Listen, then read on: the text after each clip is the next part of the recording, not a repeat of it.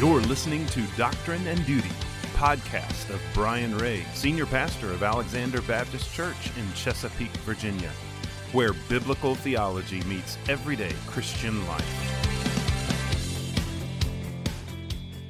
Greetings, beloved, and welcome to another episode of Doctrine and Duty. Hey, I'm Brian Ray. I'm your host. I'm the host. I'm the only host. I've only ever been the host of Doctrine and Duty, and Doctrine and Duty is the podcast ministry of Alexander Baptist Church and Brian Ray. I've been the senior pastor here for over 11 years now. Praise the Lord by His grace and for His glory. Hallelujah. Well, God is good. God is faithful. God is awesome. God is forever strong. He's all-knowing. He's all-powerful, and He is everywhere present. Those sound like some good ideas to do a podcast on someday. Anyways, we're going to jump back into the book of Isaiah. Before we do, though, how are you doing? I hope you're doing well. I hope you're having a great week. I hope you are seeking to give God the glory in your life. I'm hoping that you are striving to stop doing what's bad and what's wrong and evil in your life and start doing what things are good and whole and healthy and wholesome and a blessing and beneficial. It's my prayer that you are seeking to do the right thing no matter what. And no matter what, in other words, no matter what the consequences, no matter what people say, no matter what happens to you, no matter if you'll be punished or rewarded, just do the right thing. It's my prayer that you're doing that. It's my prayer that you are a faithful believer. In other words, you're not just a believer when things are going your way. It's my prayer that you're a believer 24/7. It's my prayer that the doctrine of the Word of God is influencing your duty, that what you believe about God is shaping how you live your life, and it, again, would be for His gospel and His glory. It is my prayer that you will be a part of a local church family that is biblically sound, theologically solid, a church who strives to love the Lord their God with all their heart, soul, mind, and strength, and who loves the neighbors as themselves. So just want to let you know my heart for you. My heart for me when it comes to being a faithful believer and follower of Christ. So we are back in Isaiah 1, and this is the come now passage. We've kind of gotten through those short imperatives, those short commands of very particular things that we should be doing, things we should be avoiding. But now in verse 18, we see this, wow, it's like this gentle nudging, pleading, but not heavily, inviting, encouraging, exhorting. But I think the word invite is key. It says, "Come now, let us reason together, says the Lord." Wow. God Himself inviting us to reason together, to consider His claims. And of course, if we are truly followers of Christ, we will want to reason with God, or allow God's Word to reason with us, rather. You see, when God's Word says, "Come now, let us reason together," says the Lord, it's not so that you can convince God of what you want, or so that you can question God, or demand of God, or presume upon God. But it really is a loving Heavenly Father saying, "Come on, let's get this. Let's get straightened out. Let's get things right. Come on back home. Come back to your loving Heavenly Father. Come now, let us reason together, says the Lord." And then He goes into this detail about sin. I know that was our episode a few episodes ago. But He says, "Though your sins are like scarlet, they shall be as white as snow." Now, remember our last episode in verse 16, it says, "Wash yourselves, make yourselves clean, remove the filth or the evil of your deeds from before my eyes. Though your sins are like scarlet, they shall be as white as snow." What a transition. What an exchange. God is declaring that your sins will be forgiven. We are born in sin. We sin by nature and by choice. We are rebels. And yet the Word of God says that by God's grace, our sins that are like scarlet shall be made white like snow. That is the total elimination, total destruction, total demolition, total eradication of our sin by God. Can I get an amen?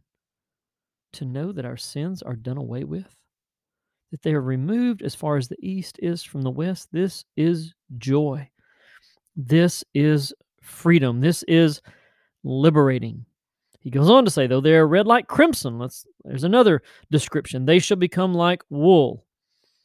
So two times, two ways to describe the redness and the hardness of our hearts and our sins, and then the cleansing and the purity and the cleanliness of our hearts before the Lord. And then verse 19, and of course it's particular to that particular audience. And for them, just remember, for them, there were some key things. What you really had back then were family and land. That's it. Family and land. And those things were key in that society, in that culture, to where that's what they cared about the most, because that's about all they had. Now, it's a little bit different in our day when we have our houses and our vehicles, our clothes, our shoes, our electronics, our media, our devices. Shall I go on? No, says the audience.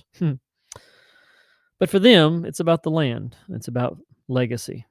And so in verse 19, it says, if you are willing and obedient, you shall eat the good of the land. Well, we don't know what that means, because now not only can you go to your local grocery store and get anything you want, just about, but now you can actually sit at your house or your office and order your food online, and someone will actually bring it to your doorstep.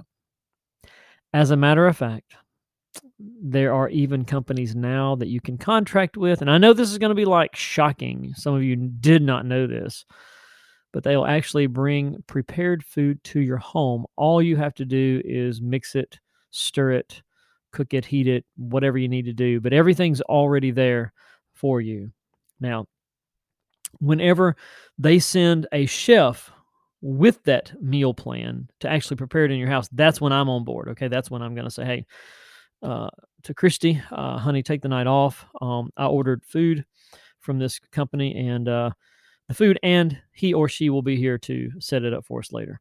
But for them, it says, if you're willing and obedient, you shall eat the good of the land. That is a promise from God about their blessings. If you are willing to do what God's word says to do, you will be blessed. Now, that is a doctrine, the doctrine of God's blessing. God always honors obedience. Never forget that.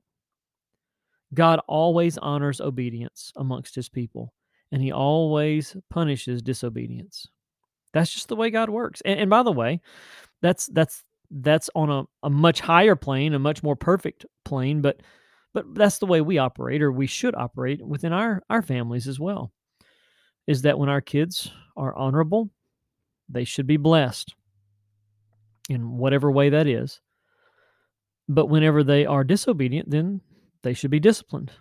And we see that concept throughout God's word in both the Old and the New Testaments. If you're willing and obedient, you shall eat the good of the land. If you are willing to do what God's word says, you're going to be blessed. Now, it doesn't mean difficult things aren't going to come your way, but God's going to give you the resources to deal with those difficult things. If you're willing and obedient, you shall eat the good of the land. Do what God's word says, and God will honor that, and he'll bless you. But, verse 20, but if you refuse and rebel, you shall be eaten by the sword, for the mouth of the Lord has spoken. Oh my gracious. This is strong. It says you shall be eaten by the sword. In other words, you shall be destroyed. Your life will be snuffed out. The ultimate form of discipline, the removal from planet Earth. It's interesting, though. You see, we focus on the you shall be eaten by the sword, and we think, oh, harsh, oh, extreme, oh, judgment. Bad words, tough. God's angry. He's not a fair God. All these things might come to mind. But when I talk about the strong words, I'm talking about the words prior to that. But if you refuse and rebel. You've ever had a child who, either your own child or maybe you were a teacher and you taught children, when you have a kid who refuses and rebels, boy, that just burns, doesn't it? Especially if it's a child that you've invested in, especially if it's your own kid. If they both refuse and rebel, oh my gracious. Back in the day, for me, in school, that was called corporal punishment. And I realized that there's no such thing anymore as corporal punishment in school. And I remember when I was a kid and I was about to be spanked, paddled, whipped, beaten, whatever you want to call it, in school. And as the teacher was about to give me a whipping or a spanking or paddling or a whooping, I boldly said, "Hey, I'm against capital punishment." And the teacher looked at me and said, "So am I," and spanked me. And I didn't understand. I had the wrong word. Yeah, it was corporal punishment. Anyways, yeah, they don't do that anymore. I'm not going to say anything about that. But in verse 20, it says, "But if you refuse and rebel," it's hard to do anything with anyone who refuses and rebels. And let me just say, that is not to be a description of a believer. Okay, so if you are a believer, you're listening to my podcast, or you got someone listening to this podcast, or somebody you want to listen to this podcast, listen to me. It is never to be the character of a believer to refuse and rebel against God. So if you have done that, or are doing that, or somehow plan to do that, then you need to reason with the Lord. You need to come.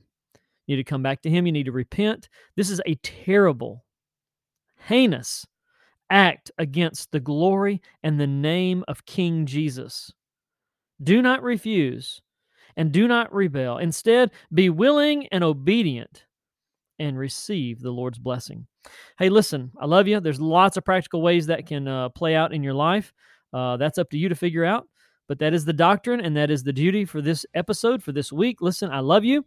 God bless you. Find that local church. And if you're anywhere in the Virginia area, please find Alexander Baptist Church. Join us online, wherever you are, worldwide. But if you are in our locale, please join us in person. Take care. You've been listening to Doctrine and Duty, a podcast of Alexander Baptist Church, located at 4316 Pamela Court, Chesapeake, Virginia. Join us Sundays at 10 a.m. and find us online at abch.org.